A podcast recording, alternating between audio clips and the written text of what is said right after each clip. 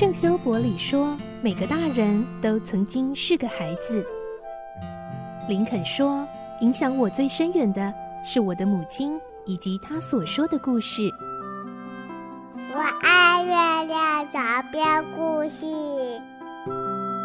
晚安，月亮床边故事。小青姐姐邀请每一位大孩子、小孩子一起听故事，不管多忙，也要和你一起听故事。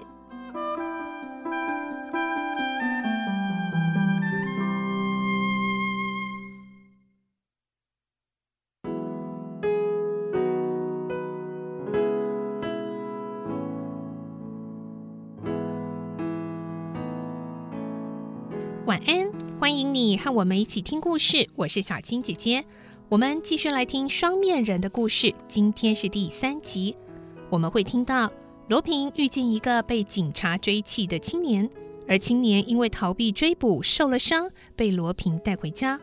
后来发现这名年轻人果然来历不单纯。来听今天的故事。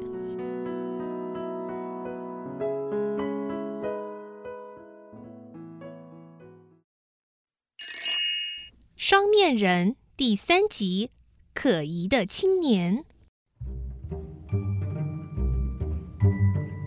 当罗平顺着林荫大道往前走时，身后突然冲出一个年轻的男人，险些撞上他。幸亏罗平因为平常有运动，而且还会柔道，锻炼出一身非常结实又敏捷的身躯，在千钧一发之际闪避开来，才没有被撞上。那个年轻男子似乎正被人追击，显得非常惊惶狼狈。他的身体因为罗平迅速闪开，突然失去了重心，一头栽倒在地上。这一跤似乎摔得不轻，让他好半天都爬不起来。呃、啊，先生，真是对不起啊！呃，我……年轻男子仓皇地站了起来，连忙向罗平道歉。哎，没关系啊。以后走路可要当心一点啊！罗平仔细打量面前这个脸色苍白的男子，发现他的年纪还很轻，只是跛着一条腿，不禁好奇地问：“哎，怎么了？你受伤了？要不要紧啊？”那个年轻人还来不及回答，身后却响起一阵急促的脚步声，这使他又流露出惊恐的眼神。他转身攀住公园外的铁栅栏，翻越进了公园，立刻又摔倒在地上，接着爬了起来，钻进公园内茂密的灌木丛中，消失了踪影。这时，追踪而来的人已经接近了，原来是两名警察，他们从转弯处用很快的速度向这边跑来，差一点就撞上罗平。然后他们也很敏捷地翻越过公园的铁栅栏，开始搜寻那名年轻人的踪迹。找了一会儿都没有发现可疑的分子，他们就很快地离去了。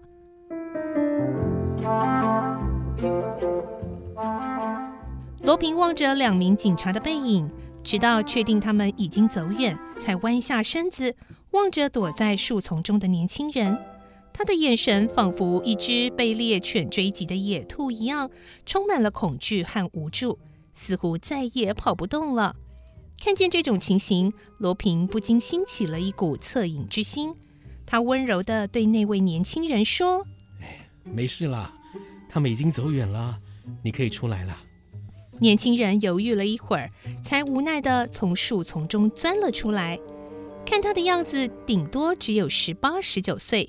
长得眉清目秀，一点也不像是为非作歹的恶徒。他跛着脚，很吃力地翻出公园的铁栅栏，怯生生地来到罗平的身边。哎呀，年轻人呐，你好像伤得不轻哎，能不能告诉我到底发生什么事啊？罗平很温和地问他，他依旧没有回答，只是默默地低下头去，似乎有什么难言之隐。罗平没有再多说什么，扶着他的身体，把他带回家，嘱咐奶妈为他冲了一杯热牛奶。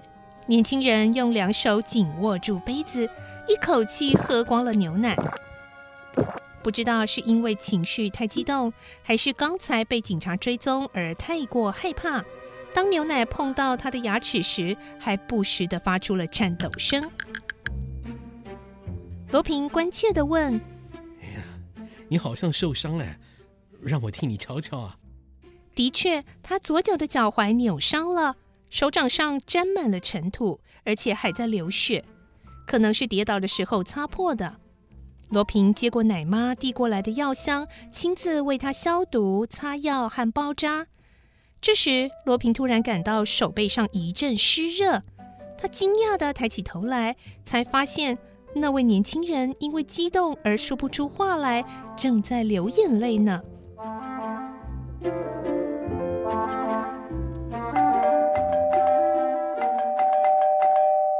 这时，门口突然响起一阵急促的门铃声。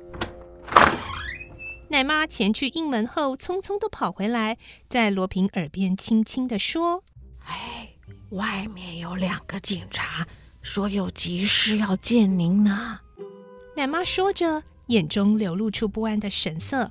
罗平点点头，镇定的走到大门口，发现等在门外的，就是刚才公园附近见到的那两位警察。罗平假装吃惊的问：“哎，怎么了？”呃，发生什么事了？其中一位警察说：“真抱歉，先生，打扰你了。我们正在找一个可疑混组，追到公园附近，一转眼就给他跑了。我们找了半天都没找到，因为这附近只有你这家拥有这么大的院子。我们推测，哈，这个家伙很可能逃到这里了，躲进你家的树丛里，所以我们就过来看看。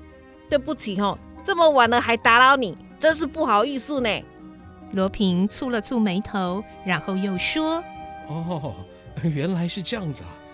哎，好吧，两位请进啊，我来把院子里的灯通通打开吧。”真是谢谢你，太麻烦你了。哎，哪里哪里，我们小市民啊，本来就应该跟警方合作才对。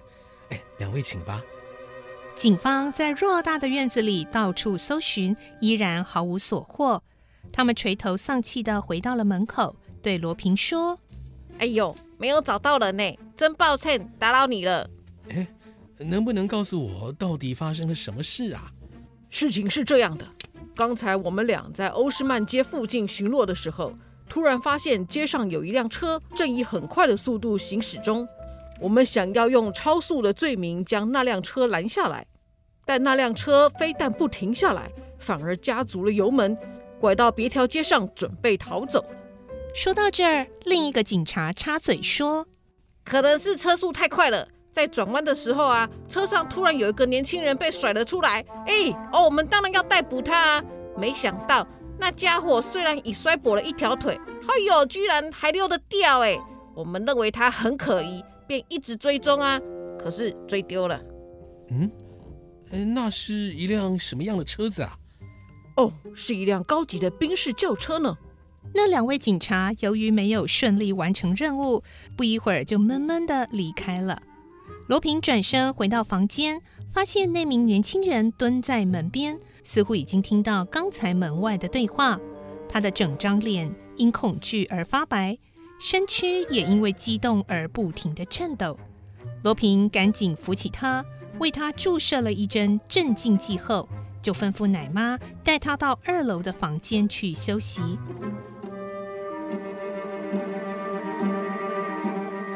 第二天早晨，罗平坐在餐桌上，啜饮着奶妈为他准备的香醇咖啡，感到心情十分轻松。他顺手拿起桌上的报纸，准备看看有无重大消息时，突然惊叫了一声：“哎！”差点把手中的咖啡杯砸到地上。原来报上的大标题写着：“萨拉特检察官的夫人克里斯汀昨晚遭歹徒劫持。昨晚六点多。”夫人由亲戚家返家途中，在自家门前遭歹徒劫持。据当时在附近巡逻的警察表示，歹徒共有三名，其中一名并未坐进车内，而是以双手攀附在车门外逃走的。由于车速很快，警察来不及记下车号，只知道那是一辆高级的宾士轿车。本案目前正由警方全力侦办中。罗平不自觉地叫了出来：“啊！”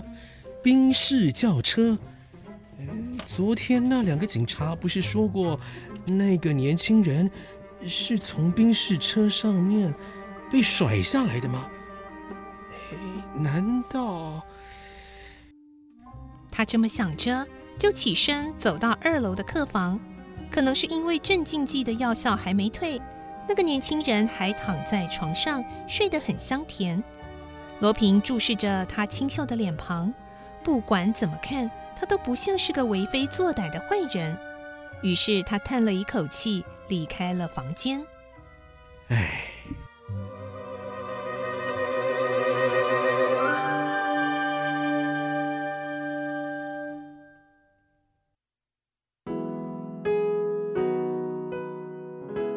今天的故事就先听到这里了，明天继续来听双面人的故事。